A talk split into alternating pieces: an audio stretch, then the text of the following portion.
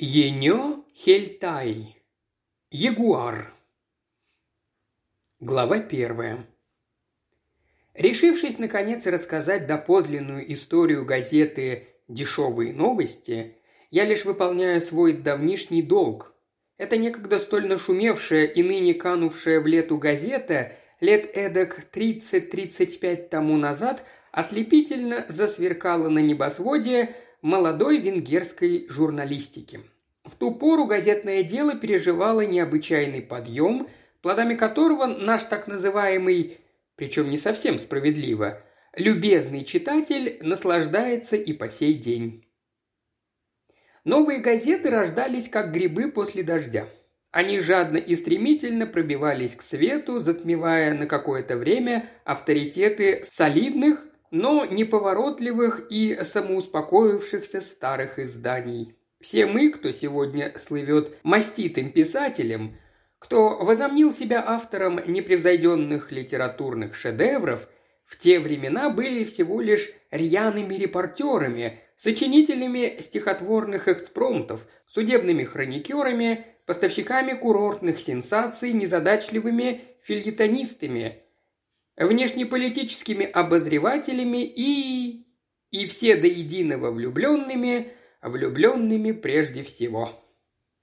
Если верить единственному сохранившемуся в архиве Национального музея экземпляру «Дешевых новостей», наша газета начала свой короткий, но славный путь первого марта тысяча восемьсот девяносто первого года. Владельцем ее был некий Шаломон Хершкович, пожилой человек, представлявший в обществе коротко, но ясно первый венгерский отечественный газетно-журнальный всеобщий концерн.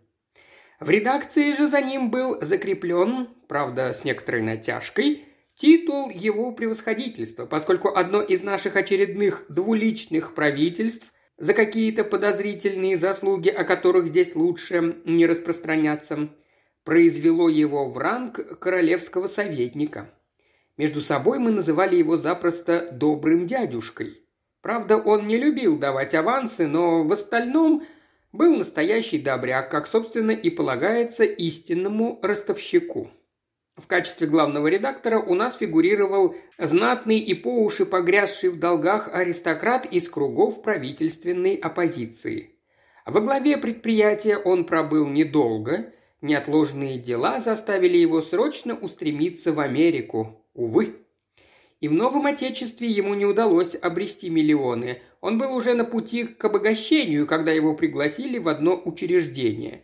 За эту высокую честь ему пришлось поплатиться жизнью, поскольку он уже не сумел встать с электрического стула, на который ему любезно предложили присесть.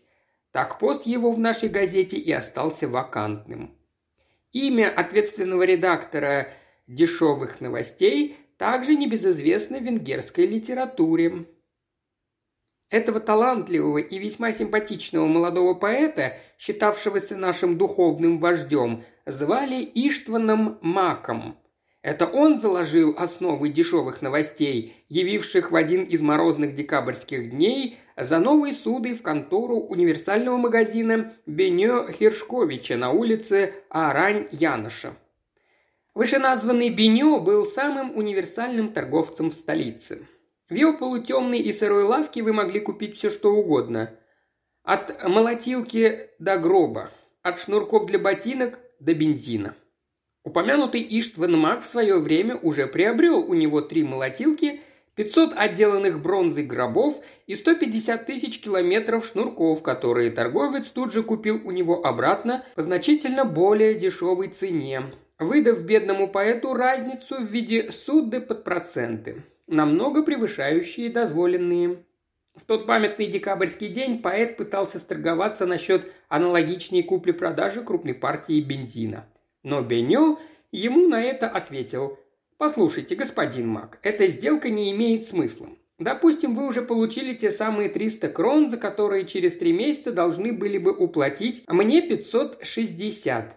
Я говорю, должны были бы, так как знаю, что вы их все равно не уплатите. Нет, вам это не поможет. Вам следует подыскать себе подходящую должность с приличным и надежным окладом. Такой видный поэт этого вполне заслуживает».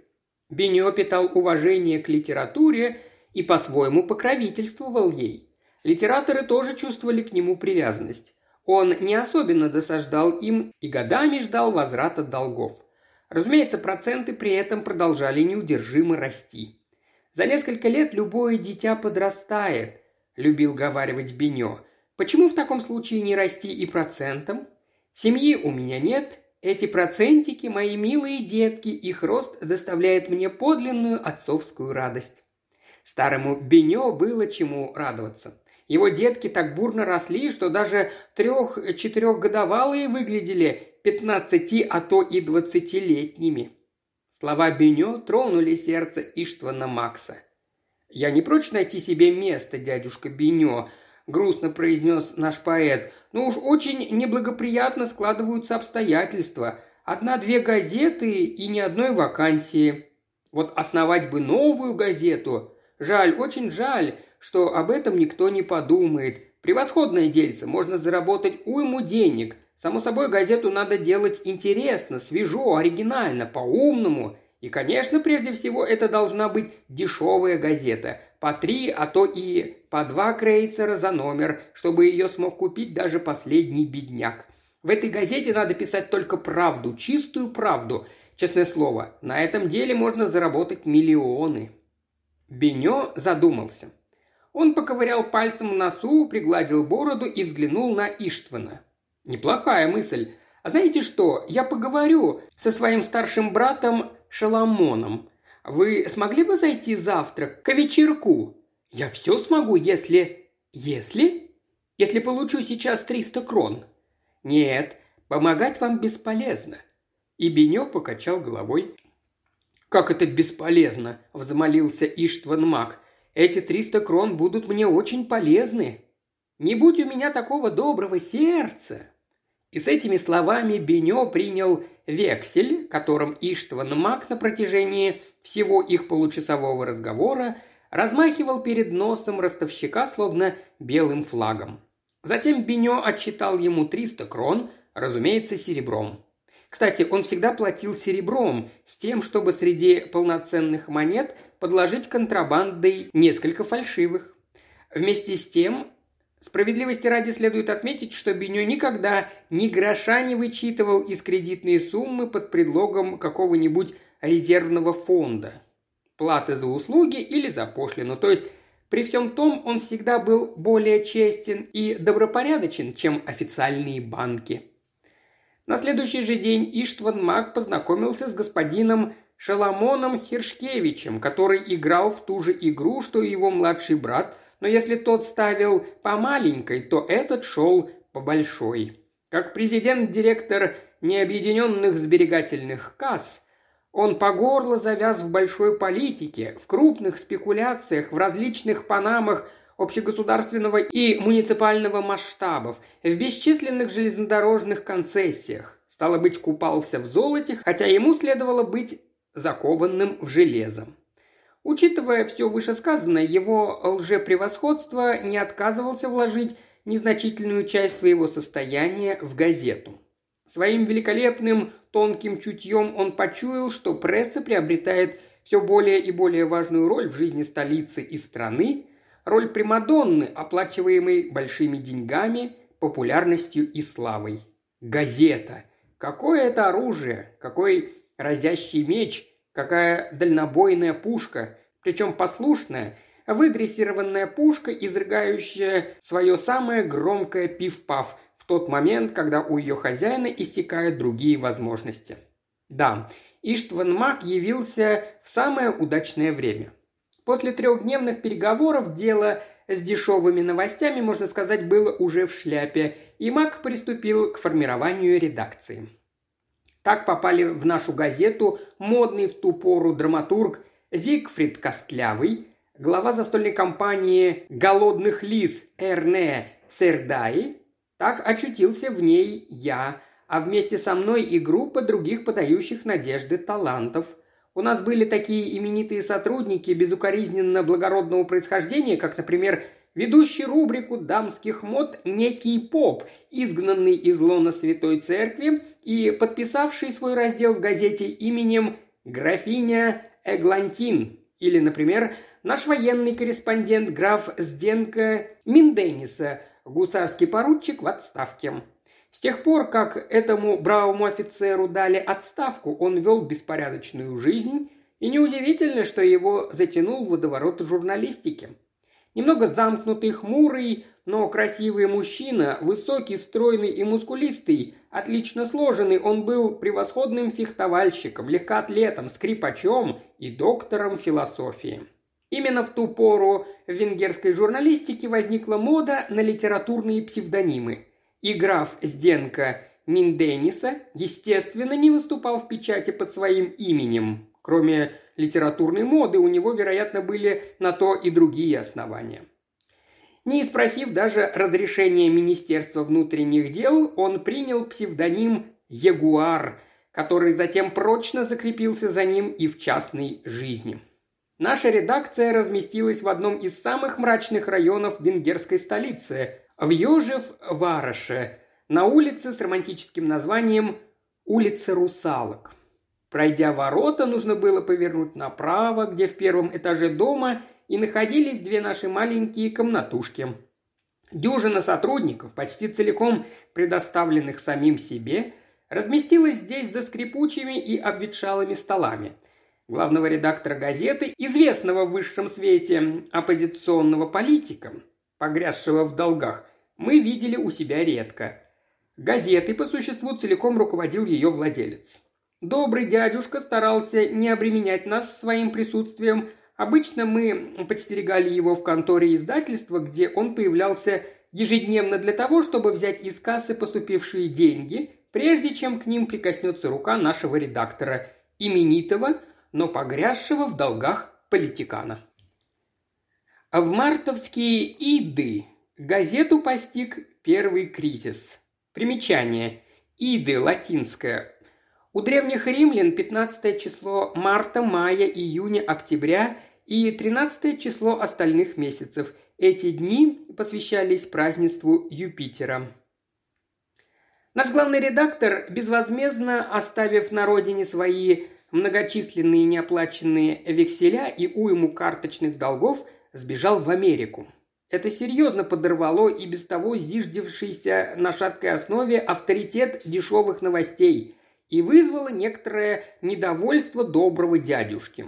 Иштван Мак, который через Бенё с улицы Арань Яноша всегда знал о настроениях нашего шефа, начал проявлять признаки беспокойства. Будущее нашей газеты он видел отнюдь не в розовом свете. первого июня число подписчиков резко упало.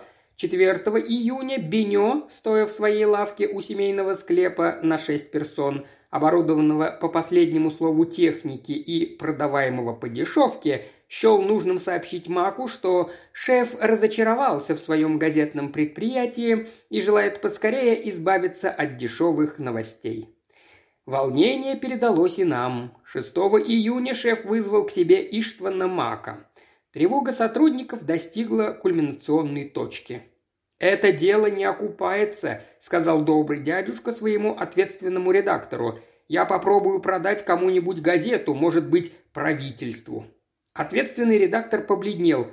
«А если правительство не купит?» Шеф пожал плечами. «Тогда я ее закрою. Во всяком случае, я предупреждаю сотрудников редакции. С первого числа будущего месяца господа могут считать себя свободными». Когда Мак сообщил об ультиматуме доброго дядюшки, нас охватила смертельная апатия. Молча, в полном отчаянии, глядели мы друг на друга. Так провалиться, и всего лишь через три месяца после выхода первого номера. Так постыдно уйти из редакции. Нет, это ужасно. Но больше, чем себя, мы ждали Иштвана Мака, чье первое журналистское начинание так глупо провалилось. «Если газету закроют, я пущу себе пулю в лоб», – решительно и бесповоротно сказал наш ответственный редактор. Вот тут-то и начинается блистательная и вечно памятная в истории венгерской журналистики гастроль графа Зденка Минденисы, известного под именем Ягуар. Этот скромный и тихий человек произнес лишь две фразы: «Газету не закроют, что-нибудь придумаем». Глава вторая. В два часа ночи после сдачи в набор очередного номера мы четверо, Иштван Мак, Зигфрид Костлявый, я и известный под именем Ягуар граф Зденка Миндениса, направились в кафе «Чикаго» с единственной целью что-нибудь придумать. Замечу, что мы все равно пошли бы туда, даже если бы нам и не нужно было ничего придумывать. Мы расположились за одним из столиков в тени скверика и по предложению Ягуара заказали на паевых началах шампанского, разумеется, дорогого нашему сердцу отечественного производства. «Шампанское лучше всего возбуждает мысль», – серьезно проговорил Ягуар убежденным голосом многоопытного человека.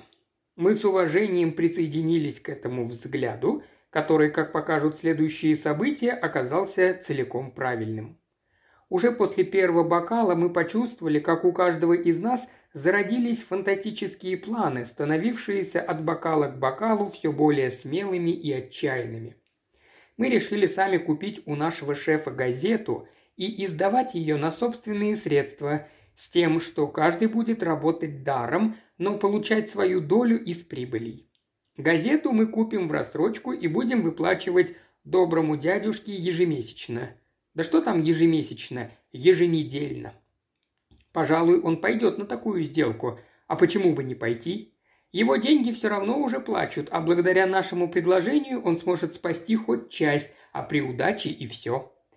Мы вошли в раж и так горячо, с таким пылом ковали этот свой план, что мраморный столик, за которым мы сидели, чуть не треснул пополам от наших кулаков.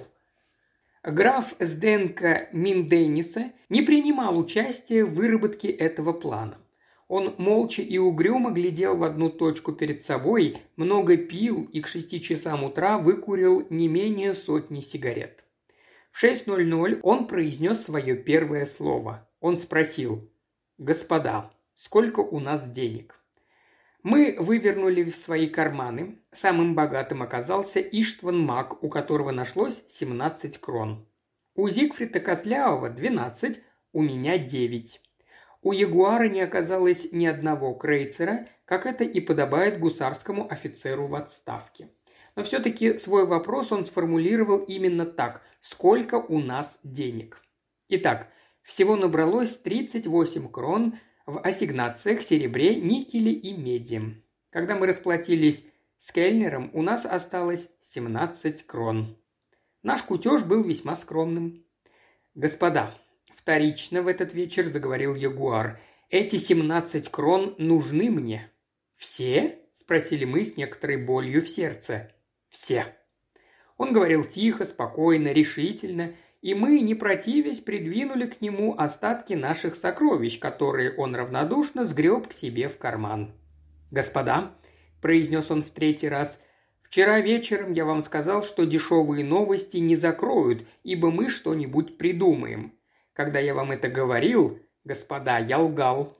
Я, граф Зденко Миндениса, известный под псевдонимом Ягуар, подло и низко врал, ибо уже тогда у меня созревал план, который сейчас, сидя вот здесь под сенью унылых олеандров, я разработал во всех деталях».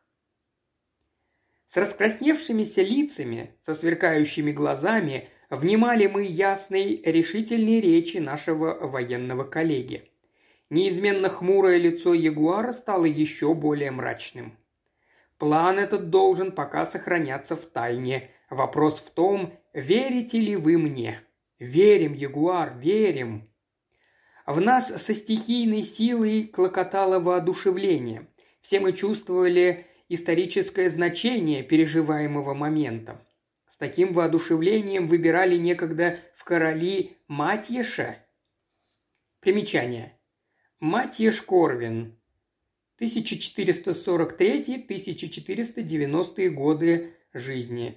Венгерский король, осуществляя централизацию государственной власти, провел в стране прогрессивные по тому времени реформы, снискавшие ему популярность в народе. При нем Венгрия вела успешную борьбу против турецких завоевателей, угрожавших независимости страны. «С подобным жаром, вероятно, наши предки предлагали свою кровь и жизнь Марии Терезии. Примечание.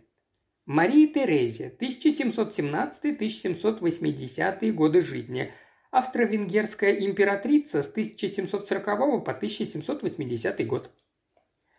Эти семнадцать крон нужны на организационные расходы, однако я в свое время отчитаюсь перед вами за каждый истраченный мной крейцер. Тогда взял слово Мак. Запинаясь, он осторожно спросил. «Я не пойму, но все-таки не мог бы ты хоть в общих чертах объяснить, о чем речь?» «Речь идет о том, что я лично поговорю с добрым дядюшкой. Для этого я должен побриться и надеть свой мундир. Пошли на площадь Телики». Примечание. На площади Телики находился самый большой в Будапеште рынок подержанных вещей. Там же продавали краденое. Конец фразы на первый взгляд вовсе не вязался с ее началом, но вскоре выяснилось, и это на протяжении настоящей истории еще неоднократно будет подтверждаться, что граф Сденка Миндениса всегда отдавал себе отчет в том, что говорил, и так как у нас других дел не было, мы с любопытством, но без гроша в кармане, пешком двинулись на площадь Телики. Было семь часов утра. Прекрасный летний день только начинался, и кое-кто из старьевщиков и мелких ростовщиков, поднимающихся на ноги чуть свет и вечно копошащихся в своих заведениях, уже повылазил из своих конур. Эти бородачи, по преимуществу выходцы из Галиции, уже сидели на скамеечках перед своими лавчонками, в то время как их жены и дочери стирали пыль со старой мебели, со стенных часов в стиле ампир, выщербленных временем в футлярах, с заржавленных канделябров. Может быть, именно в этот час они наводили на вещи патину. Ягуар, однако, почти не обращал на них внимания и твердым военным шагом шел прямо к одному из углов обширной площади. Мы остановились перед низеньким одноэтажным строением. В доме этом помещалась всего-навсего одна лавчонка, да и та была на запоре. Над ее дверью висела ветхая вывеска, на которой можно было прочесть полустертые буквы, указывающие имя и занятие владельца. Ломбард Миклоша Алта. А ниже еще одна дощечка размером поменьше. Особый ход под аркой. Открыт круглые сутки. Мы изумленно переглянулись, не понимая, зачем мы сюда забрели. Начали мы понемногу догадываться обо всем только тогда, когда Ягуар исчез в подворотне и через черный ход вошел в ломбард. Любопытство подстегнуло нас поспешить за ним в ту же дверь, но она захлопнулась перед самым нашим носом. Ждать Ягуара пришлось довольно долго. За это время мы смогли основательно оглядеть окрестности этого таинственного ломбарда Миклоша Алта. В подворотне оказалась всего лишь одна дверь, и та была закрыта. Она могла вести либо в жилище владельца ломбарда, либо в клетушку дворника. Несколько поодаль от двери, в глубине, были железные решетчатые ворота, закрывавшие вход в довольно просторный двор. Там посередине двора находился, очевидно, давно уже бездействующий фонтан со старым Нептуном, вздымавшим кверху свой трезубец. Вокруг этого довольно мрачного вида Нептуна расположились дельфины с разинутыми ртами, чему-то, один бог знает чему, удивлявшиеся. Может быть, тому же, чему в данную минуту удивлялись и мы? Как и зачем забрели мы сюда, на площадь Телики. Минут двадцать спустя явился Ягуар в полной военной форме, с саблей на боку. Его провожал какой-то полненький, низенький человечек, непрестанно кланявшийся и повторявший «До свидания, господин поручик». «До свидания, старина Ник», – ответил ему Ягуар довольно дружеским тоном. Итак, с этим было покончено. Ягуар снова погрузился в упрямое молчание. Что касается нас, которые и до сего времени высоко его ставили, то теперь мы глядели на него, как на некое высшее существо. Господи боже мой, что это был за человек? Мы ведь тоже давно уже вышли из детского возраста и уж как-никак знали свой родной Будапешт. И тем не менее никто из нас даже не представлял себе, что на площади Телики имеется такое залоговое учреждение, которое бывает открыто всю ночь напролет. О, если бы мы знали об этом раньше! Наше самочувствие заметно поднялось с момента, когда отставной поручик, ныне журналист Ягуар, а вновь преобразился в кадрового офицера. Мы понимали, что этот молчаливый, тихий и решительный человек, которого мы, собственно говоря, еще очень мало знали, сумеет верной рукой привести идущий ко дну корабль дешевых новостей в тихую гавань. Теперь мы уже не боялись за будущее, ибо знали, что вручили свою судьбу такому капитану, который либо выручит нас всех из беды, либо погибнет вместе с нами, а если это случится, то и тогда он будет первым. Вот почему, когда Ягуар вошел в парикмахерскую, чтобы побриться, мы, не проронив ни звука, словно зачарованные, стояли у дверей цирюльни и поджидали его. Всех нас волновал один и тот же вопрос. Собственно говоря, что это за человек? Кто он? После каких приключений и злосчастий втянулся он в русло журналистики? Может, он вовсе и не граф, и даже не офицер? Никто ничего не знал о нем толком. Он никогда не рассказывал о себе и вообще говорил очень мало. Лишь случайно выяснились отрывочные сведения о его жизни. Однажды, помнится, в кафе на улице Роттенбиллер, мы сцепились с несколькими студентами ветеринарного института, которых мы презрительно звали лошадиными техниками. Ягуар один справился с пятерыми. В связи с этим случаем Зигфрид Костлявый высказал подозрение, что он и есть тот самый граф Икс, который два года тому назад выступил инкогнито в городском цирке, уложив на обе лопатки всех своих соперников.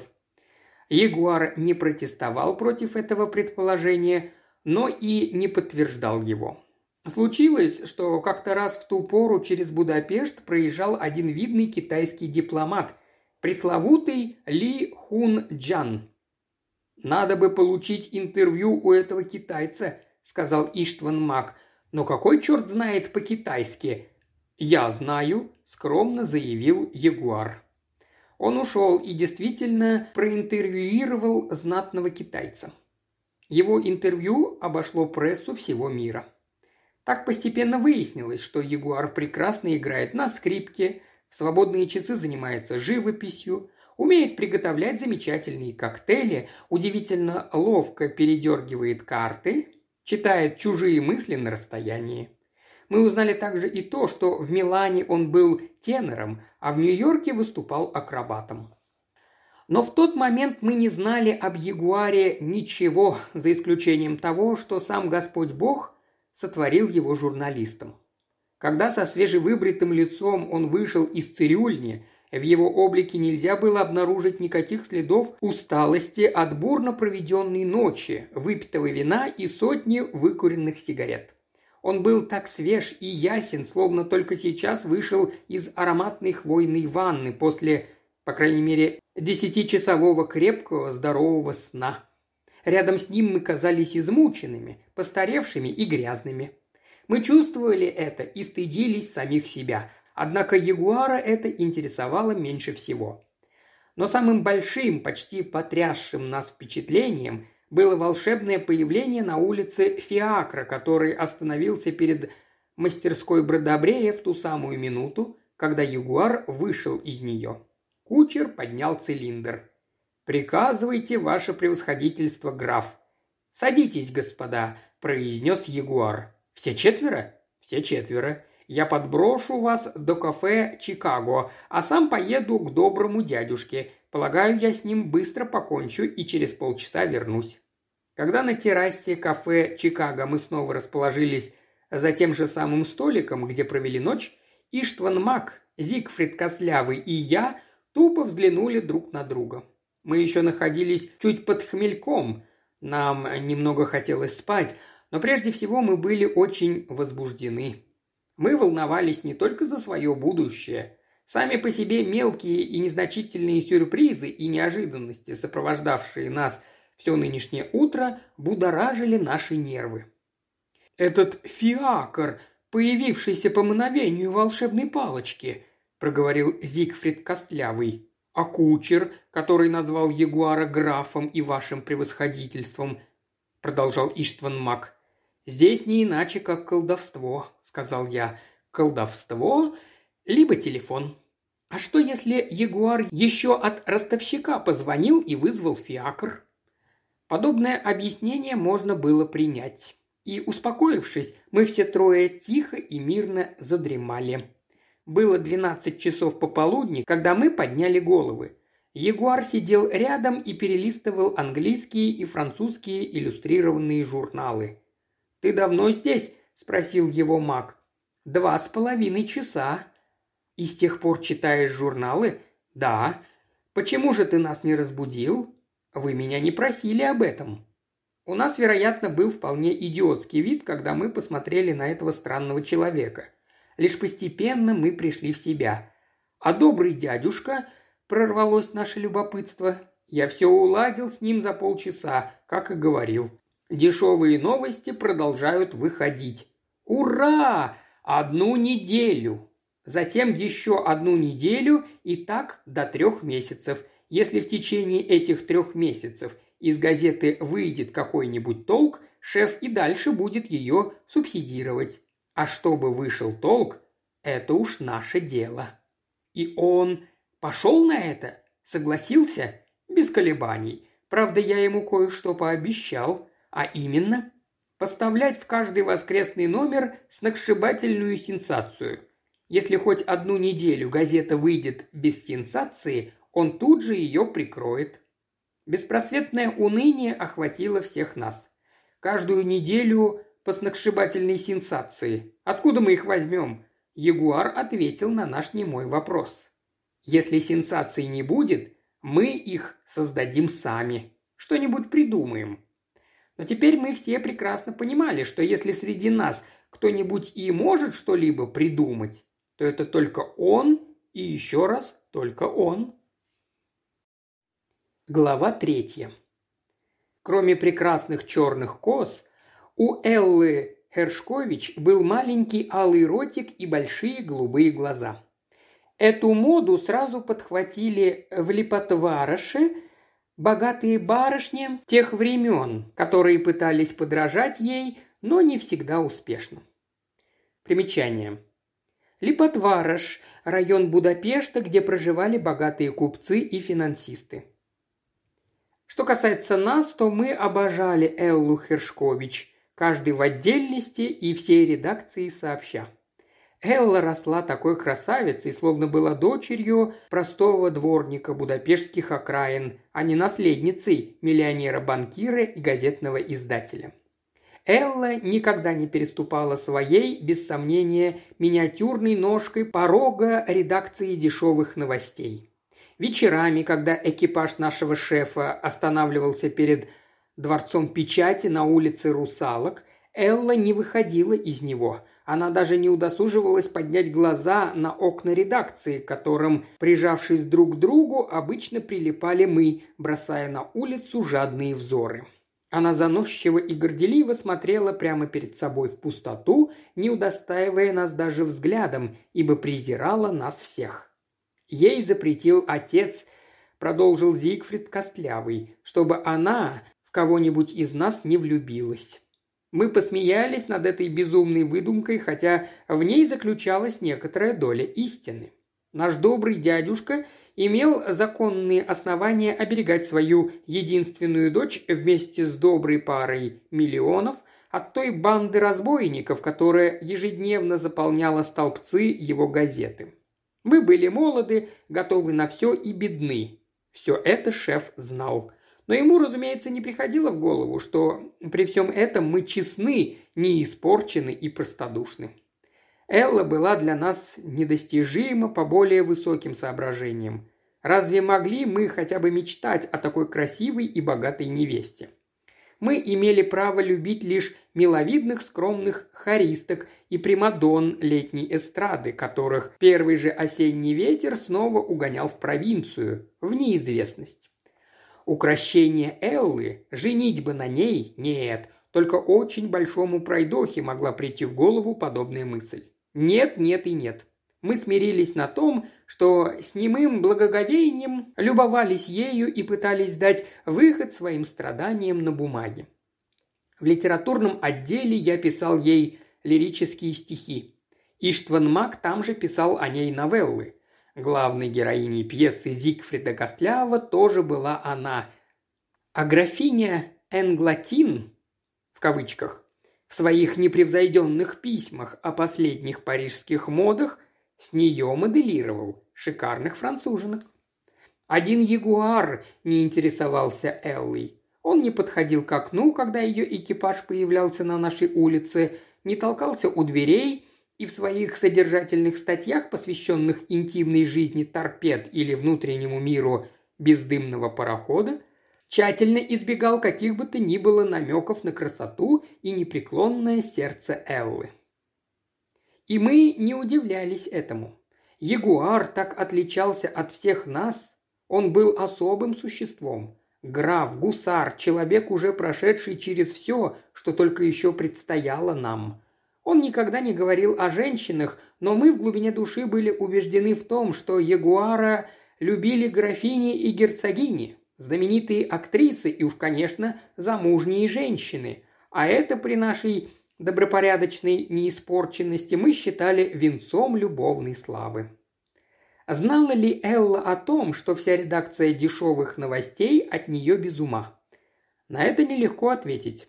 Долгое время мы полагали, что она и не подозревает о нашем существовании.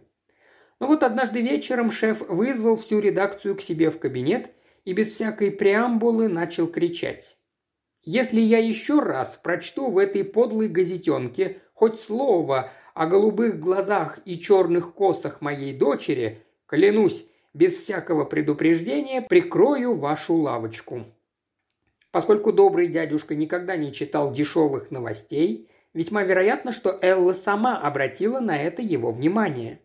Из данного факта мы сделали мудрый вывод, что все наши, где стихотворные, где прозаические, но во всех случаях лирические и горячие, признания в любви к ней мадемуазель Элле не нравились. Повесив голову, крайне удрученные, но еще более влюбленные, мы покидали кабинет шефа, решив порвать с Эллой и наказать ее тем, что больше не будем подходить к окну при ее появлении.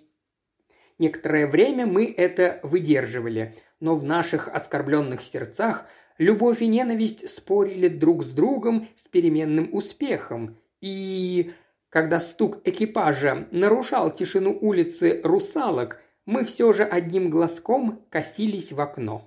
Но вдруг, когда мы уже думали, что с Эллой все навеки покончено, она решительно вторглась в нашу жизнь. Мы лично познакомились с ней. Этот несчастный случай начался с дела какого-то благотворительного общества. Название этого общества я уже не помню, только знаю, что кто-то для кого-то где-то что-то устраивал. Собрался учредительный комитет человек в сто. Из числа тех, кто обычно составляет подобные комитеты. Были в нем граф, банкир, художник, живописец, скульптор, артист, журналист и тому подобное. И много красивых женщин и девушек. Среди них Элла. Не буду утверждать, что она была самая красивая, но мы, Иштван Мак, Ягуар и я, занимались только ей. Это было нашим долгом, ведь она – дочь наших дешевых новостей. Мы пустились на всевозможные ухищрения и интриги, пока не добились того, что учредительный комитет согласился поручить чтение торжественного пролога, с которого должно было начаться празднование, нашей Элли. Текст пролога писали мы с Маком вдвоем, писали со всем пылом нашей любви, и получилось весьма недурно. В нем шла речь о добром сердце, о благословенном добром сердце публики нашей милой столицы, которая, то есть сердцем, способна осыпать бедняков и страдальцев неиссякаемым золотым дождем. Надо только тронуть это сердце. Написав, мы понесли свое сочинение Элле. Для большего эффекта мы прихватили с собой и ягуара в его парадном мундире, который по такому случаю пришлось вторично выкупить в известном уже читателю ломбарде на площади Телики. С необычным в истории человечества волнением мы нажали звонок у закрытых ворот дворца доброго дядюшки и, запинаясь, спросили мадмуазель Эллу. Суровый лакей повел нас в бельетаж и передал из рук в руки горничной, взглянувшей на нас уже более дружелюбно. Мы сели в небольшой гостиной и, побледнев, ждали, что с минуту на минуту откроется дверь и появится наша Элла. Я не хотел бы, чтобы вы превратно поняли это множественное число. Нас было трое, поэтому я обязан говорить во множественном числе. Однако описанное выше постыдное юношеское волнение и бледность относились только к двоим из нас, к Иштвану Маку и ко мне. Ягуар же участвовал в этой экскурсии с величественным спокойствием и беспримерным равнодушием. Его не смог зачаровать ни этот дворец, ни важный лакей, ни даже сама Элла. Он пошел с нами лишь как верный друг, как сотрудник редакции. Так же спокойно он пошел бы с нами и на эшафот. Но вот растворились двери, и вошла Элла. Да к тому же не одна, а с нашим хозяином, что нас малость сбило с толку. Добрый дядюшка был сегодня на удивление мил. Пока Элла распорядилась, чтобы подали коньяк, он заткнул нам рот египетскими сигаретами и гаванскими сигарами. Затем шеф распрощался с нами, и мы, наконец, наконец-то впервые в нашей жизни остались вдали от суетного шума, наедине со своей богиней. Наконец, наедине. Вчетвером. Я прочел пролог, который очень взволновал Эллу. «Вы поистине очень милы», — сказала она, улыбаясь. «Столько усердия ради меня. Спасибо, большое спасибо». И протянула нам руку. В том числе и ягуару. Мы тепло пожали ее ручку. Ягуар же поцеловал. Лишь гораздо позднее нам пришло в голову, что и мы могли бы сделать то же самое. Потом прочла монолог Элла. Может быть, и не так уж блистательно, но что можно требовать от дочери миллионера? Довольно мило с ее стороны, что она вообще умела читать. «Так не пойдет, мадмуазель Элла», – тихо и скромно сказал ягуар. Мы оба с возмущением взглянули на него. «Не пойдет?» Как смел он это заявить?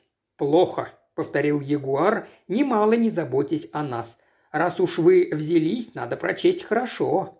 Элла зарумянилась от такой критики и посмотрела на нас, словно ожидая поддержки. Но мы не смели произнести ни слова, ибо знали, что спорить с ягуаром не рекомендуется. Мы смущенно молчали и лишь с великим трудом и усилием смогли пролепетать. «Ну, если ягуар так думает...» «Если вы, мадемуазель Элла, позволите, — продолжал ягуар с той же подчеркнутой скромностью, — я научу вас, как надо читать стихи». «А кто вы, собственно, такой?» — воинственно спросила Элла. «Офицер или журналист?» «Это не имеет значения. Безразлично, кто я. Я сам этого не знаю. Я был актером, сыщиком, дворником, фермером, укротителем зверей, фотографом, морским капитаном, директором банка, монахом, канатоходцем и факиром. Сейчас я журналист, но кем буду я завтра, не знаю». Широко раскрытыми глазами взирала на него Элла. «Вы шутите?» «Нисколько». Элла повернулась к нам. «Он шутит, да?»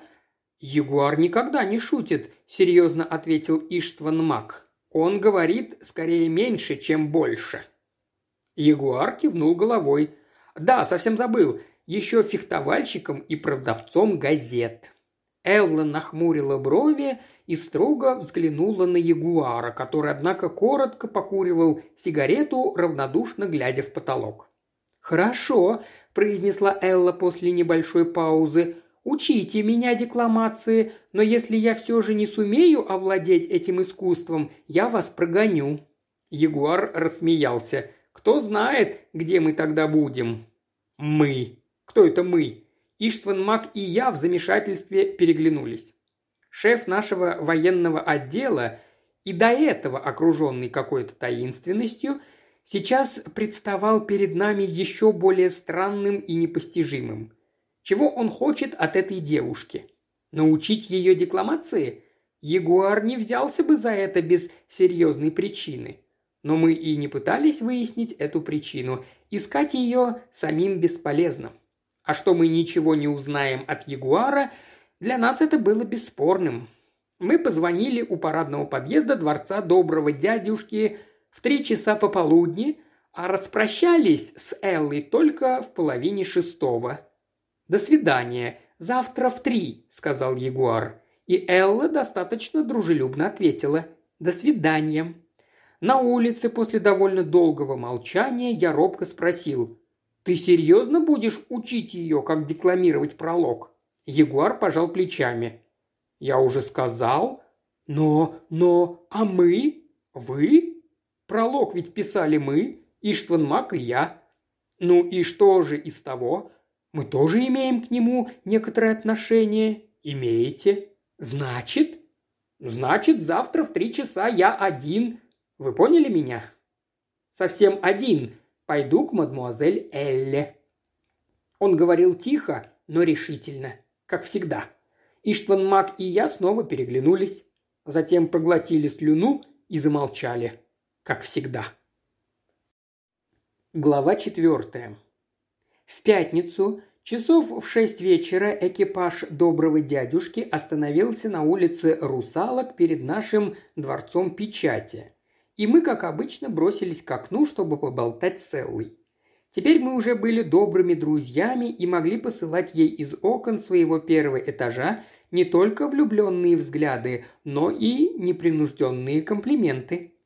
«Как вы себя чувствуете?» – нежно спросил Зигфрид Костлявый. Элла не ответила и, только улыбнувшись, склонила свою головку. «Хорошо, очень хорошо». «Сегодня вы красивее, чем когда бы то ни было», – мягко добавил я. Та же игра, тот же безупречный наклон головы. Спасибо, большое спасибо. «Целую ваши ручки», – на одном придыхании страстно прошептал Иштван Мак. «А графиня Эглантин, в кавычках, самая поэтическая натура среди нас, продекламировал, будто во хмелю. Солнечный луч и роза». Элла улыбнулась и укоризненно покачала головой, давая понять, что это некоторое преувеличение. Однако никак против него не протестовала. Отвечать же она вообще не отвечала. Ягуар в эти минуты не толкался у окна, что в известной степени вознаграждало нас за то, что он ежедневно в три часа пополудни являлся к Элле домой для занятий декламацией. Об этих уроках он никогда ничего не рассказывал, но так как они не прекращались, мы подозревали, что ленив был либо учитель, либо ученица. Распахнулась дверь, и мы все побежали на свои места. В комнату, где кроме меня и Иштвана Мака сидели еще трое сотрудников, вошел наш шеф, приложил в знак приветствия к шляпе указательный палец правой руки и прошел в пустующий кабинет главного редактора, не удостоив нас даже взглядом. Едва за ним захлопнулась дверь, как уже раздался его звонок. Иштван Мак поправил галстук, сделал серьезное и проникновенное лицо, постучал в дверь и исчез в кабинете. Через пять минут он вернулся. Но в каком виде? Лицо его было бледно, шевелюра всклочена, галстук сбит на бок. Весь его облик выражал подавленность, крайнее отчаяние и страх. Потрясенные глядели мы на него, но все наши недоуменные вопросы застряли в горле при виде того, как Мак закрыл глаза. Следом за ним на пороге редакции появился шеф. Он снова приложил к шляпе указательный палец правой руки и снова, не удостоив нас взглядом, покинул помещение. Мы еще никак не могли прийти в себя от изумления, а с улицы уже донесся цокот копыт, и блестящий экипаж мягко покатил по мостовой, унося с собой нашего доброго дядюшку и его дочь, нашу добрую Эллу. Только тогда наше любопытство прорвалось наружу. Что случилось? Что произошло? Иштван Мак молчал, грустно уставившись в одну точку. «Случилось то», – ответил вместо него Ягуар, – «что шеф объявил...» «Что, что, что?» «Уже забыли?» Мы растерянно взглянули друг на друга, а затем все на Иштвана Мака. Он печально покачал головой. «Да, если в воскресенье не будет обещанной сенсации, во вторник газеты не выйдет». «Обещанная сенсация? Ну, конечно, мы о ней почти позабыли. Благотворительный вечер, пролог, Элла. Разумеется, прежде всего Элла. Кто мог думать о завтрашнем дне? Кто помнил, что жизнь дешевых новостей висит на волоске?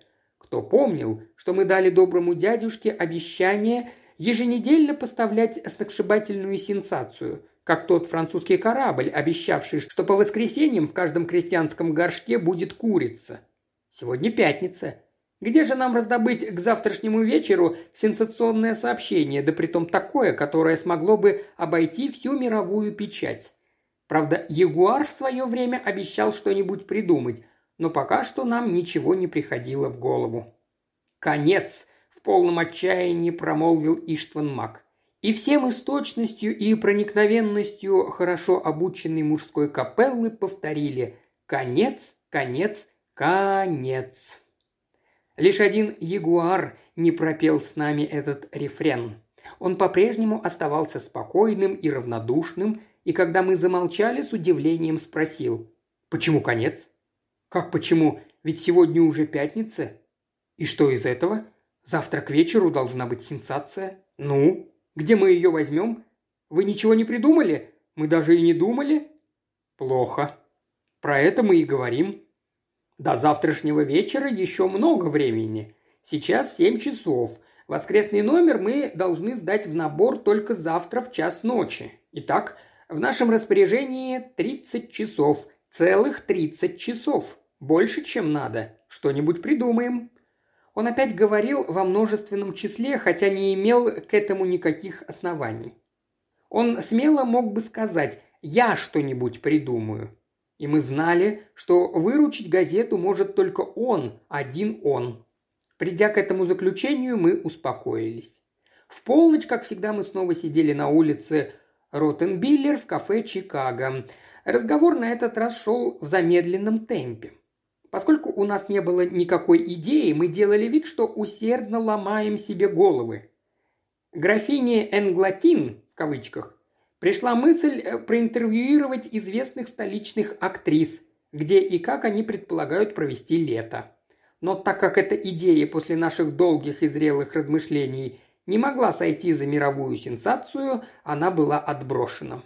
И вот ровно в два часа восемь минут ночи Ягуар, сидевший до того в полном молчании и, казалось, в полудреме, вдруг вскочил со стула. «Идем в типографию», – сказал он Иштвану Маку. «Зачем?»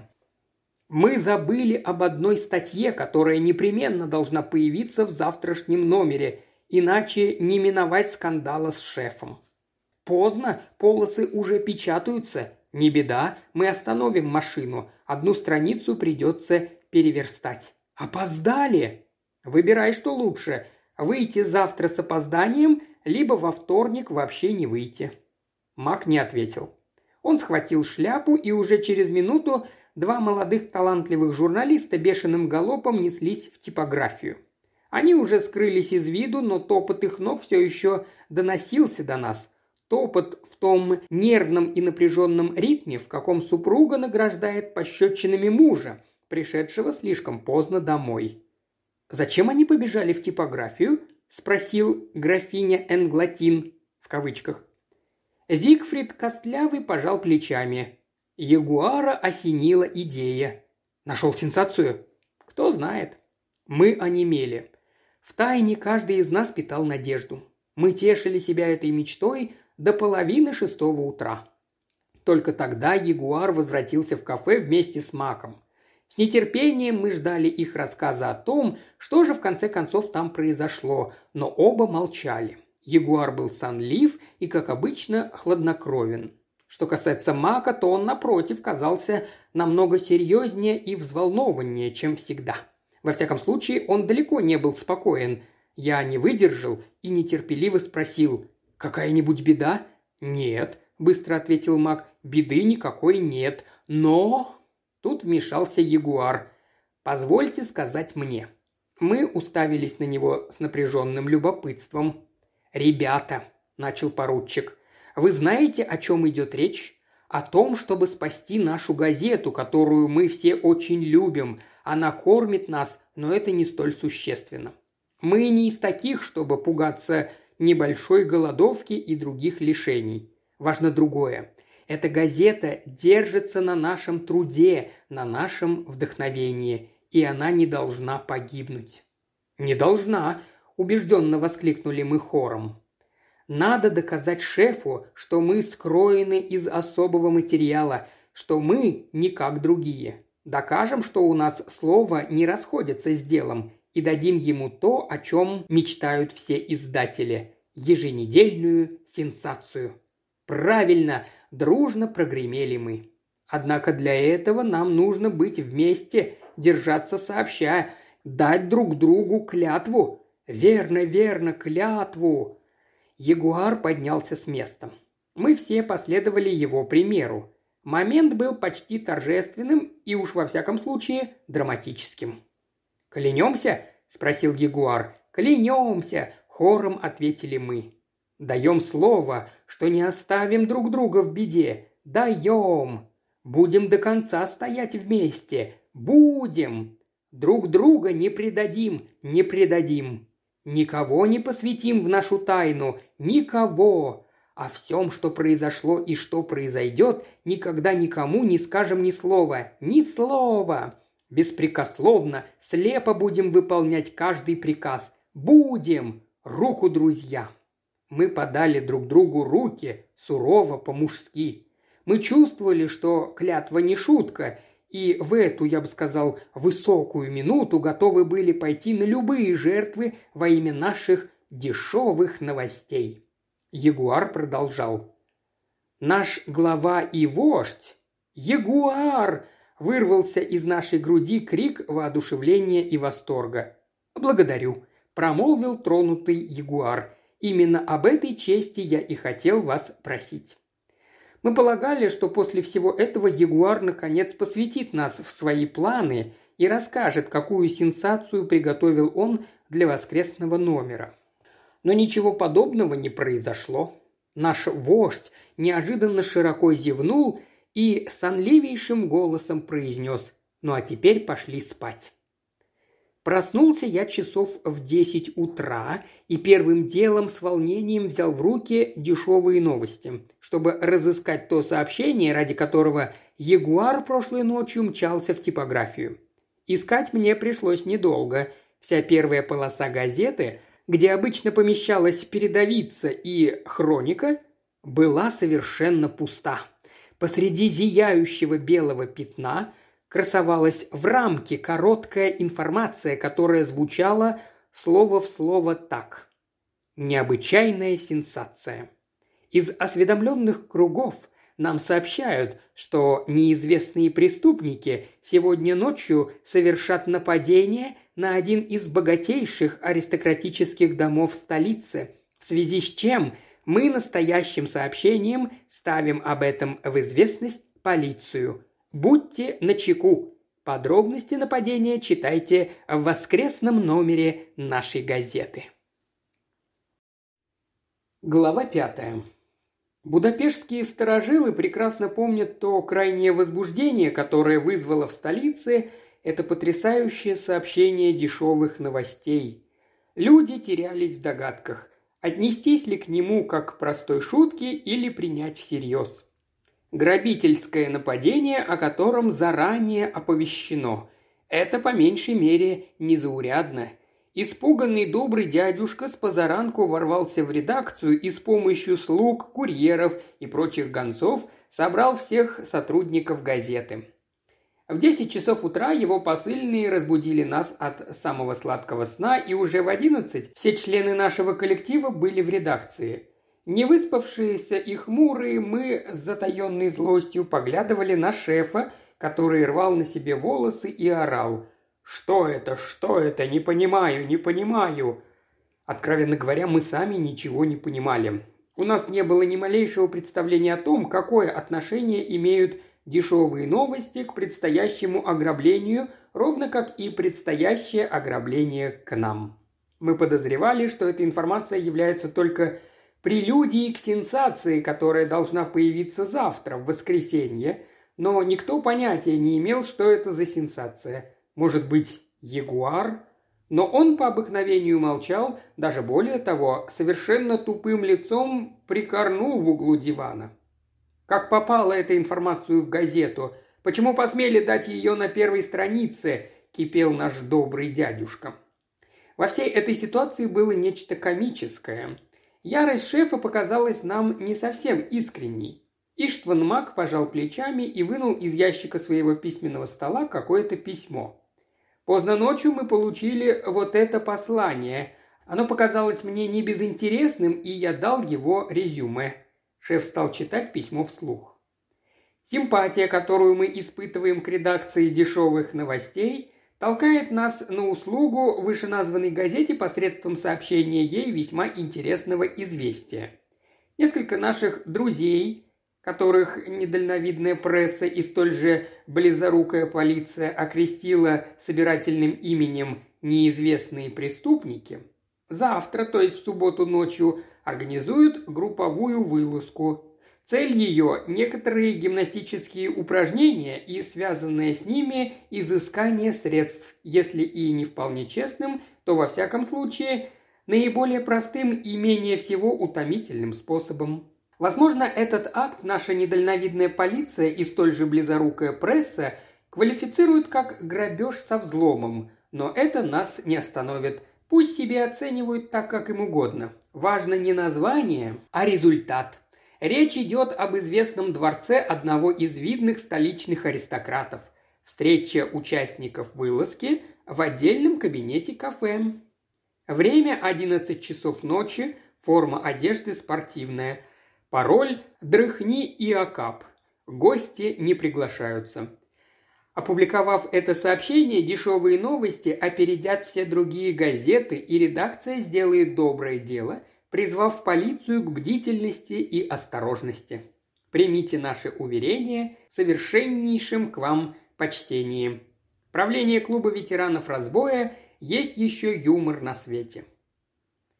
По мере того, как шеф читал это послание, грозные черты его лица постепенно смягчались. «Чепуха!» – тихо произнес он, закончив чтение. «Бездарная шутка!» «Возможно», – ответил Иштван Мак. «Если шутка, то тем лучше. Если же это не шутка, то совсем хорошо, ибо тогда мы будем иметь долгожданную сенсацию». Наш добрый дядюшка задумался. «Письмо пришло по почте?» «Нет, через посыльного». «Заметили его номер?» «В редакцию ходит столько курьеров, что у нас не было оснований». «Да мы и не могли бы этого сделать». Посыльный вошел в переднюю и передал письмо швейцару. «Итак, вы не знаете, кто прислал это письмо?» «Даже не подозреваю». «Сохраните письмо, может быть, оно потребуется». «Несомненно, потребуется». «Вы полагаете, что... что дело действительно серьезно?» И шеф нахмурил брови. Иштван Мак пожал плечами. «Мы ничего не полагаем. Завтра в это время все выяснится». В эту минуту зазвонил телефон. Графиня Эглантин, в кавычках, подскочил к нему, приложил к уху трубку и заговорил. «Алло? Да? Что вам угодно? Да». Затем, опустив трубку на рычаг, он тихо улыбнулся. «Ну, кто звонил? Три кроны тому, кто догадается». При этих словах из дальнего угла раздался вялый голос ягуара. «Прошу сюда три кроны». Графиня пытался было что-то промямлить. «Сначала, сначала скажи! Давай сюда три кроны!» Тот, кого называли графиней Эглантин, помрачнев, выудил из кармана свои последние три монетки и передал их ягуару. Он сладко зевнул. Звонили из полиции. Мы все, как по команде, с любопытством взглянули на заведующего отделом дамских мод. Он грустно кивнул головой. «Да, так оно и есть, звонили из полиции». «Интересовались», – продолжал ягуар, – «есть ли кто-нибудь в редакции? Сейчас пришлют детектива». «Угадал». Добрый дядюшка заерзал в кресле. Он не любил полицию. Ни обыкновенную, ни тайную. Может, не все в его прошлом было безупречно? Может, он страшился будущего? Разве заглянешь в душу миллионера? «Мне здесь больше нечего делать?» – беспокойно спросил он. Мы успокоили его. «Конечно, поезжайте домой». «Я все улажу», – заявил Иштван Мак. Спустя полчаса прибыл детектив. Это был симпатичный деловой парень, которого Зигфрид Костлявый прекрасно знал. «Ну, господа, как обстоит дело с этим ограблением?» – весело спросил он. Иштван Мак протянул ему письмо. Детектив дважды пробежал его глазами, поднес бумагу к свету, затем произнес: «Довольно занимательно. Готов поклясться, что эту цидульку сфабриковали здесь, в редакции». Он высказал то, в чем все мы и сами могли поклясться, но Иштван Мак отрицательно покачал головой. «Честное слово, писали не мы. В два часа ночи мы вышли из редакции и направились в кафе «Чикаго». Там мы сидели до половины третьего. Затем я и граф Миндениса вернулись в редакцию, где застали только швейцара, подметавшего комнаты. Вскоре он зашел к нам с этим письмом. Я счел его заслуживающим внимания, тут же написал информацию, отнес ее в типографию, велел набрать и переверстать первую полосу, остановил для этого машину, и вот она увидела свет. Это письмо имеет смысл лишь в том случае, если грабеж в самом деле совершится. Зачем было нам выступать в качестве авторов этого письма, если мы не собираемся никого грабить?» Иштван Мак был честным парнем и никогда не лгал. «Прошу прощения», — сказал детектив, — «я пошутил. Но признайтесь, весь тон письма таков, будто его придумали весельчаки-журналисты, чтобы разыграть публику и полицию». «Либо журналисты-весельчаки, либо весельчаки-воры», — поправил его Ягуар. «Возможно, но я не верю в эту историю. Есть еще юмор на свете. Клуб ветеранов разбоя. Дрыхни и окап. Чепуха. Анонимные авторы письма не указали, на какой именно объект они собираются напасть. А у нас нет столько полицейских, чтобы выставить пост у каждого графского дома. Во всяком случае, я благодарю вас за любезность. Остальное увидим завтра». Когда детектив ушел, все мы накинулись на Ягуара. «Говори же, рассказывай». «Что рассказывать? Это сделал ты? Вы что, рехнулись?» Он обиженно вскинул на нас наивные глаза, и мы в смущении смотрели то на него, то на Иштвана Мака. «Разве вы не слышали, что я сказал детективу?» – с обидой спросил Мак. «Все произошло именно так, как я говорил». «Хорошо, хорошо», – пробормотал Зигфрид Костлявый. «Но ведь вы вернулись в редакцию именно за тем, чтобы поместить информацию». «Да, но не ту», – перебил его Ягуар. «А какую же?» Ягуар рассмеялся. «Ослы, увидев на первой полосе информацию, вы даже не заглянули в другие страницы. Уверовали в то, что именно из-за этого мы бежали в типографию. Вы размышляли так же, как детектив, который заподозрил нас с пиштой». Примечание. Пишта. Уменьшительное имя от Иштван. Вернее, одного меня, фабрикации этого письма. На самом же деле мы ушли тогда из кафе совсем по-другому, совершенно иному поводу. Вечером состоялось собрание женского благотворительного общества, и я пообещал нашей любимице Элле, что мы отметим это в газете. Я вспомнил об этом только после сдачи номера в печать. Представляете, как бы рассердилась наша Элла, если бы отчет о собрании появился во всей прессе, кроме газеты ее папы. Иштван Мак поднял со стола экземпляр дешевых новостей и кинул его нам. Вот, на двенадцатой полосе, втиснули в последнюю минуту, можно проверить по гранкам. Пристыженные мы молчали. Как мы могли заподозрить Ягуара? Да, мы виноваты, но все же, может быть, не в такой большой степени. Ведь слова и поступки нашего друга были окутаны такой таинственной пеленой, что не удивительны наши глупые подозрения насчет того, что он является автором этого странного письма. В комнате воцарилась напряженная и мучительная тишина. Ягуар беззвучно любовался стыдливым румянцем на наших щеках и явно подтрунивал над нами. «Что ж вы думали, что я не только сочинил это письмо, но и буду участвовать в грабеже? Мы были окончательно разбиты и безутешно глядели перед собой.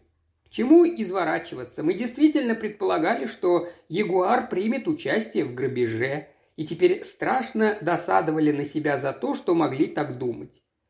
Как осмелились мы подозревать в подобном злодеянии того, кто был самой незаурядной личностью среди всех нас? Молчание становилось все более нестерпимым. Мы не знали, что делать, о чем говорить, как просить прощения за свое бесчестное подозрение. К счастью, Ягуар сам разрешил этот щекотливый вопрос. Улыбнувшись, он сказал: «Я знал, что вы ослы, но никак не думал, что вы такие потрясающие болваны». Вздох облегчения вырвался из нашей груди. Мы были ослы и болваны, но все же неплохие ребята. И мы с благодарностью пожали руку Ягуару.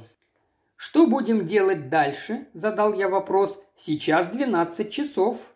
«Я лягу поспать», – объявил Иштван Мак. «Я тоже», – присоединился к нему Зигфрид Костлявый. «И я», – произнес графиня Эглантин в кавычках. Один ягуар не заявил о своих намерениях. Он взял шляпу. «Сервус!» Примечание. Широко распространенное в Венгрии обращение, соответствующее русскому «Привет, будь здоров», предполагающее обращение на «ты». Простился он с нами. «Да, сегодня я приеду в редакцию немного позже». При этих словах мое сердце громко забилось. Думаю, что и у других. А если все-таки? Ягуар с иронической улыбкой оглядел нас с головы до ног. Вечером я ужинаю у нашего доброго дядюшки. Глава шестая. В десять часов вечера дежурный по номеру графиня Эглантин, в кавычках, в четвертый раз послал за пивом нашего единственного редакционного швейцара, известного под прозвищем «Вечный Соня». Будапештский поклонник парижского шика, тонкий и изощренный автор сенсационных писем о модах сезона, за неимением которого непосвященные читатели видели неподдельную чистокровную французскую графиню, сидел сейчас в одной сорочке и корректировал гранки газетных полос, услощая эту нудную работу ароматным дымом табака, которым он попыхивал из пенковой трубки, доставшейся ему в наследство еще от отца. На единственном редакционном диване валялся я с сигаретой во рту, кроме нас двоих в редакции никого не было. И вот в эту минуту зазвонил телефон. Мы оба вздрогнули. Графиня Эглантин, в кавычках, продолжал невозмутимо пыхтеть своей трубкой, а я подбежал к телефону. «Алло, это редакция дешевых новостей?» «Да, кто говорит?» «Неважно, кто у телефона. Я хотел бы раньше знать, с кем имею честь. Ну, если уж так хотите, с вами говорит один из членов клуба ветеранов разбоя. Есть еще юмор на свете». Я знаком подозвал к себе графиню, он жадно припал ухом к телефонной трубке. Незнакомый голос продолжал. «Кто на проводе?» «Дежурный редактор». «По поручению Великого Никто имею честь сообщить». «Подождите, возьму карандаш». Мы положили трубку и переглянулись. Сердца наши стучали, как барабан, в мозгу шумело. «От имени Великого Никто имею честь сообщить», что намеченная групповая вылазка членов клуба блестяще удалась. Неизвестные преступники сегодня вечером ограбили дворец графа Бакаи-Дьюла на улице Миражей, похитили золотые и серебряные сервизы, целую картинную галерею, много драгоценностей. Похищены ценности на общую сумму до полумиллиона крон, из которых ничто не будет возмещено, ибо имущество не было застраховано от грабежа. Полиции о происшедшем еще неизвестно. Что? Полиция еще не знает о происшедшем. Если желаете, сообщите, сейчас уже можно. Похищенные вещи находятся в безопасности. Как произошло ограбление? Подробности в письме, примерно через час. Спокойной ночи. Любезный незнакомец повесил трубку, разговор был окончен. Графиня Эглантин, в кавычках, так глупо уставился на меня, что я рассмеялся. «Что смеешься?» – зло огрызнулся он. «Все это враки. Увидим». Я схватил шляпу. Тонкий знаток парижских мод пробурчал. «Куда?» «К шефу. И оттуда на улицу Миражей. А ты пока сообщи по телефону шефу о разговоре с Великим Никто». Пулей я вылетел из редакции и со всех ног бросился по улице Русалок к главному проспекту, где находилась стоянка фиакров. Через четверть часа я уже сидел в кабинете владельца дешевых новостей. Ужин кончился, и наша любимица Элла, ее отец и Ягуар отдыхали после трудов праведных за чашкой черного кофе, рюмкой ликера, гаванскими сигарами и сигаретами. Добрый дядюшка и Элла казались очень взволнованными, тогда как Ягуар прекрасно откинулся на спинку широкого кресла. На его губах застыла блаженная, почти райски счастливая улыбка, во рту курилась полуметровая гаванна. Я с завистью посмотрел на него. Неплохо устроился этот негодяй, пока мы. Графиня Эглантин, в кавычках, уже сообщил по телефону сенсационную новость, и мне не оставалось ничего другого, как слово в слово повторить весь разговор, который я имел с любезным незнакомцем. Шеф нетерпеливо ерзал в своем кресле, и когда я закончил, нервно поднялся. «Немедленно сообщить в полицию».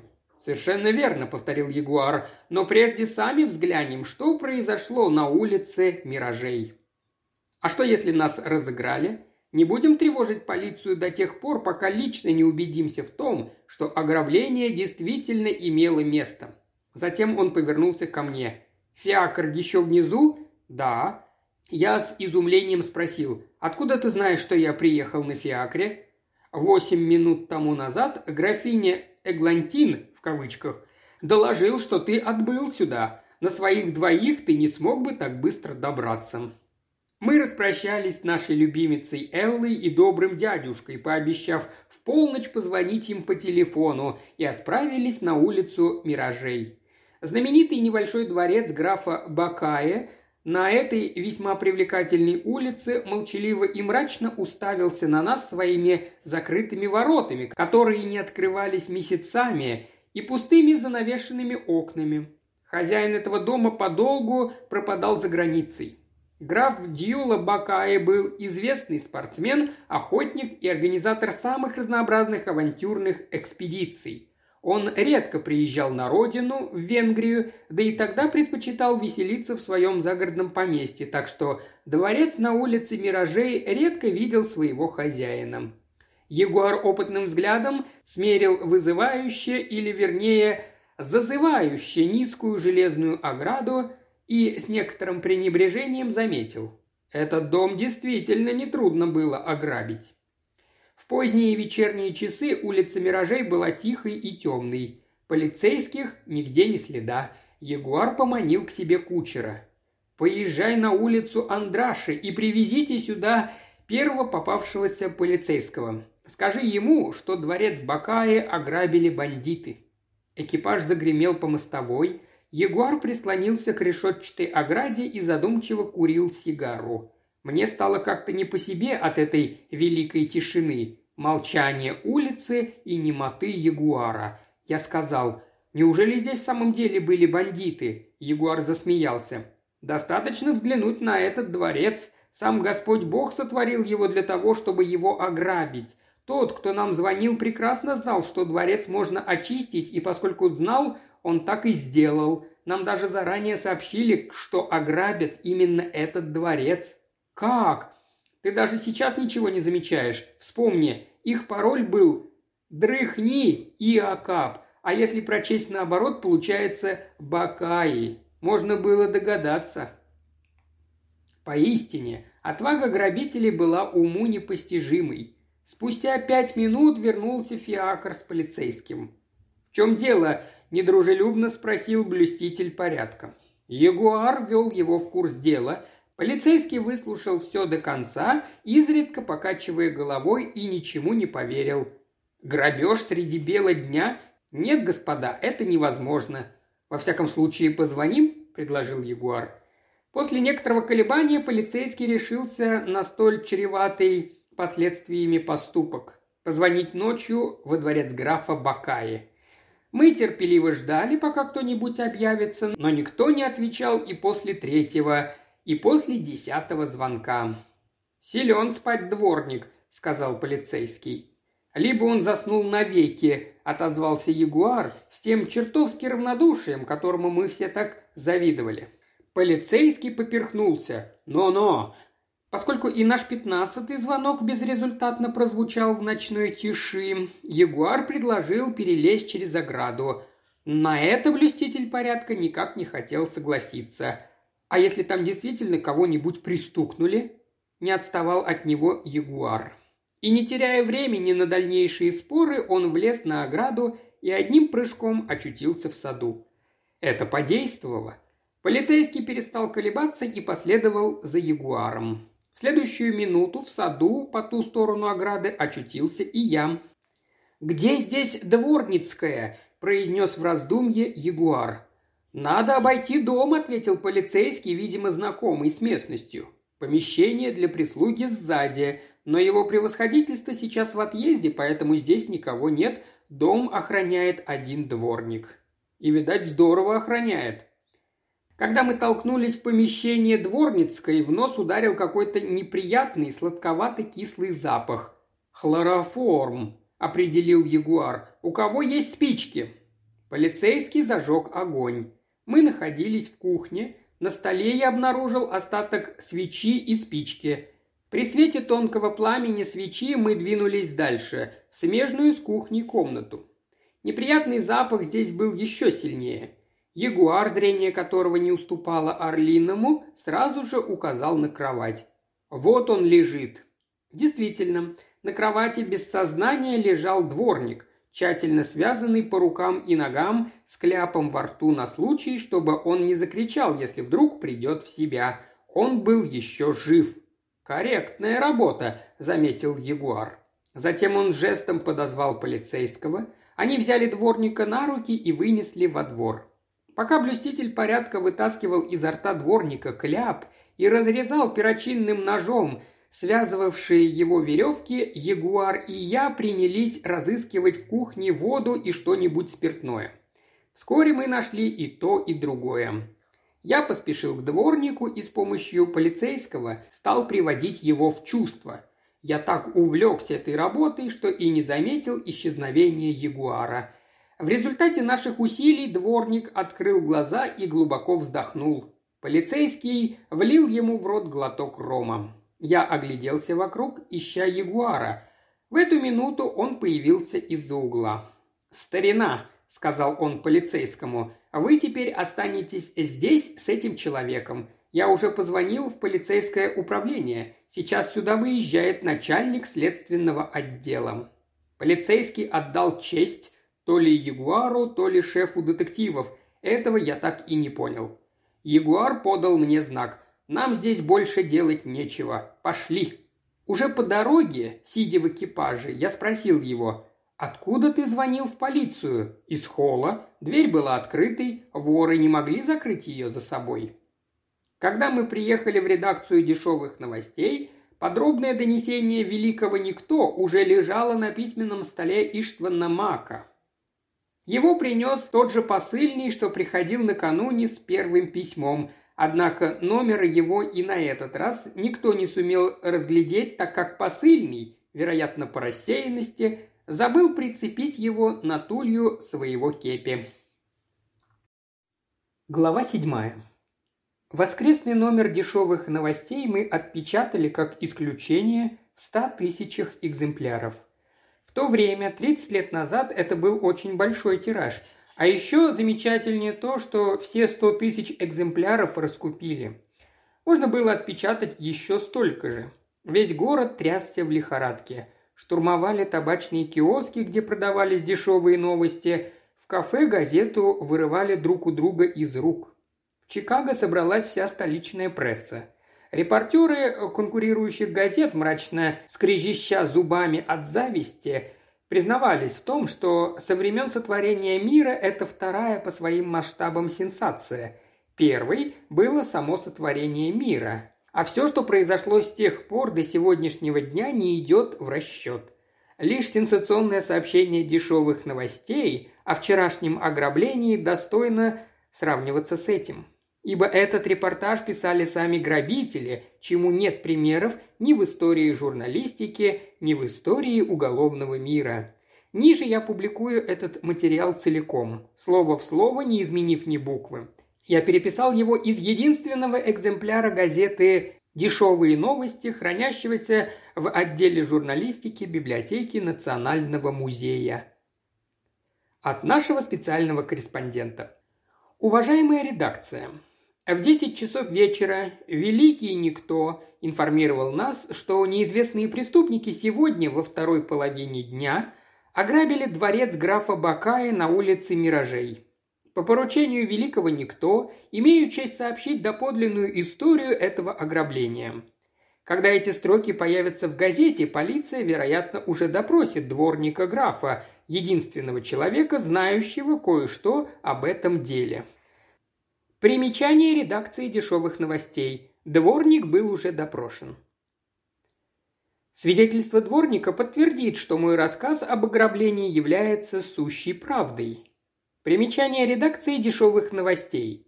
Полиция до сих пор не дала никакой информации о показаниях дворника. Она скрытничает и злится, а между тем мы еще накануне предупреждали ее о готовящемся ограблении. Кроме того, минувшей ночью двое наших сотрудников первыми явились на место происшествия и из дворца Бакки сообщили по телефону полиции о совершившемся.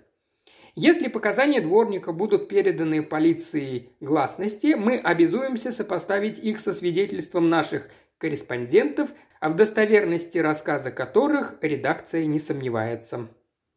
Клуб ветеранов разбоя под девизом «Есть еще юмор на свете» уже давно обратил внимание на драгоценности и произведения искусства, хранящиеся во дворце графа Бакаи. Уйма превосходных вещей долгие годы лежит мертвым грузом в этом доме без присмотра, без достойного к ним уважения. Граф Бакаи в искусстве и красоте ничего не смыслит, он лишен чувства эстетического. За дикого кабана он готов отдать полотно Рембрандта и с гораздо большим удовольствием слушает рев оленя, чем музыку Вагнера. Подобный человек не заслуживает чести обладать картинами Тициана и Гойи, которые он унаследовал от своих безумно любивших искусство предков. Богатство искусства не для заброшенного и проклятого провидением дворца с задрапированными окнами, а для света, для общества, где каждый мог бы наслаждаться ими.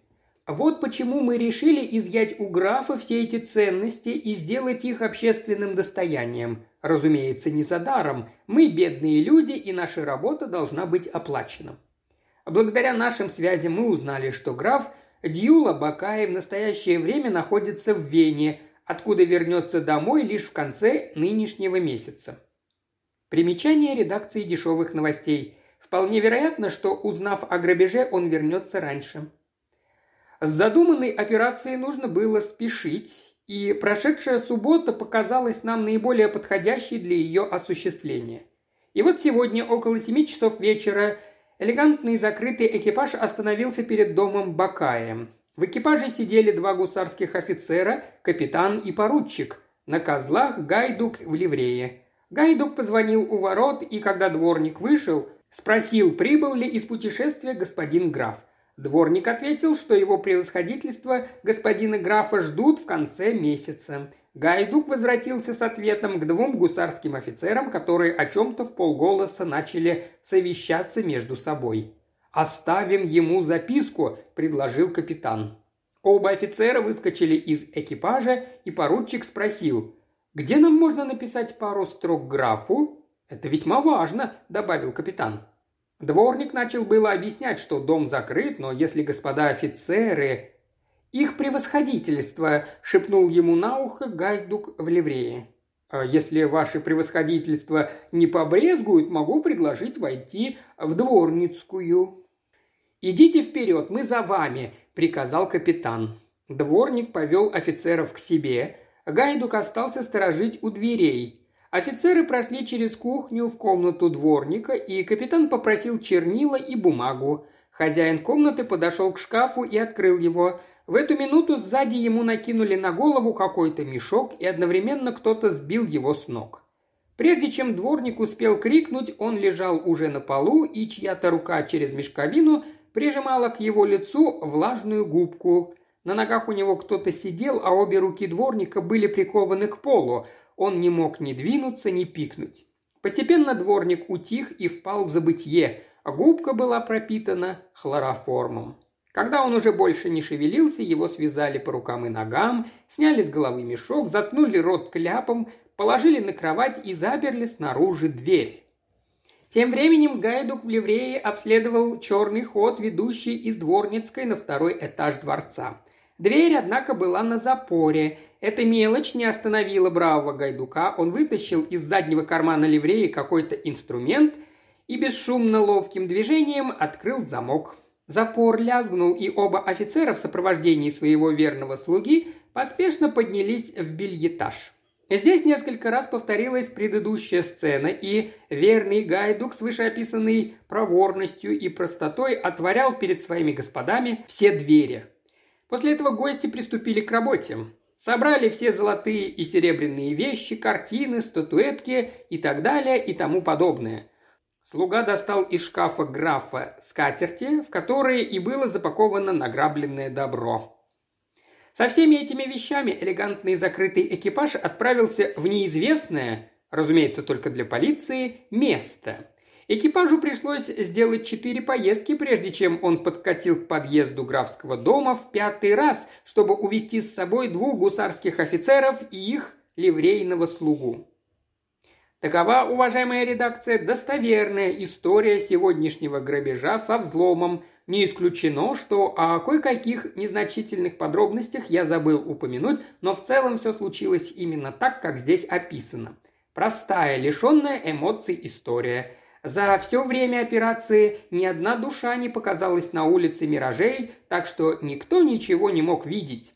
По самым предварительным, скромным и некомпетентным подсчетам, ценность похищенных вещей составляет около полумиллиона крон, если не больше. Вся экспедиция длилась меньше полутора часов. В десять вечера мы уже информировали вас по телефону о случившемся и, более того, даже просили сообщить обо всем в полицию. Мы смело могли это сделать, ибо наши люди к тому времени уже находились в полной безопасности. Совершеннейшего к вам, многоуважаемая редакция, почтение, пребывание в полном вашем добром распоряжении. Клуб ветеранов разбоя под девизом «Есть еще юмор на свете». По поручению Великого Никто. Медный нос, капитан отряда. По скриптум. Граф Бакаи поступит весьма благоразумно, если смирится с тем, чего все равно нельзя изменить, и откажется от иллюзии хоть когда-нибудь вернуть похищенное. Эта маленькая потеря, благодарение Богу, не нарушит его материального равновесия. Он и без того останется мультимиллионером. Мы предсказываем заранее, что полиция никогда не нападет на след неизвестных преступников.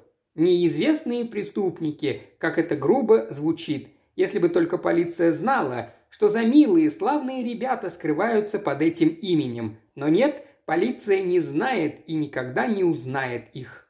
Ситуация существенно изменится, если уважаемая редакция выскажется за возврат графу Бакаи его имущества. В этом случае чувство безграничного уважения, которое мы все испытываем по отношению к дешевым новостям, заставит нас выполнить пожелания нашей любимой газеты. Однако мы надеемся, что уважаемая редакция окажется справедливой, и, руководствуясь давно устаревшими принципами чести, не станет лишать нас с трудом обретенного, полностью заслуженного и совершенно законного вознаграждения. Если необходимо, мы откажемся от добычи, но с тяжелым сердцем и только лишь ради вас. Но лучше не надо. Еще раз примите и прочее. Капитан Медный нос. К письму капитана Иштван Мак присовокупил следующий комментарий. «Это письмо мы получили от неизвестного адресата. Мы не знаем, кто его написал, и не будем этого допытываться. Автор его называет себя специальным корреспондентом, следовательно, он, вероятно, один из тех, кого послали во дворец графа Бакаи для проведения операции. Мы благодарим его за информацию. Венгерская печать не знает большей победы. В то время как полиция нелюбезно избегает газет и замалчивает подробности этого необычного ограбления, сами грабители снабжают нас информацией, дабы удовлетворить законное любопытство публики. Да здравствует свобода печати! Наш неизвестный корреспондент в любое время может явиться за своим гонораром в контору издательства. Однако мы опасаемся, что он этого не сделает. Как бы там ни было, гонорар за ним сохраняется, он его честно заслужил. По поводу постскриптума к письму мы пока не делаем никаких заявлений. Еще раз сердечно благодарим неизвестных преступников. Жаль, что и мы знаем их только под этим позорным именем. Благодарим их за достойное высоких душ предложение. От всего сердца выражаем им благодарность за безграничное к нам доверие. Но пока мы будем молчать. Сначала посмотрим, что сделает полиция. Посмотрим, удастся ли поймать им неизвестных преступников и вернуть похищенные сокровища графу Бакаи. В будущем, если полиция признается в своей беспомощности и если сам граф Бакаи лично обратится к нам, мы, вероятно, еще поинтересуемся судьбой его богатства. Хотя мы принадлежим к другому лагерю человечества, к тому, который трудится согласно давно устаревшему принципу чести, тем не менее, мы не отрицаем, что чувствуем симпатию к Великому Никто и капитану Медному Носу. Это настоящие люди, мужчины с головы до пят, незаурядные индивидуальности. От них мы ждем еще много прекрасного. Мы всегда с удовольствием будем предоставлять страницы дешевых новостей для их интервью, информации и репортажей. Все для публики, все ради расцвета венгерской журналистики. Подписная цена на дешевые новости на год – четыре кроны, на полгода – две кроны, на квартал – одна крона, цена отдельного номера – один крейцер, воскресного – два. Приобретайте нашу газету в любом табачном киоске. Уважаемый слушатель, ты прослушал ознакомительный фрагмент аудиокниги. Желаешь продолжить слушать аудиокнигу? Тогда подписывайся на канал Ильи Кривошеева на Бусти.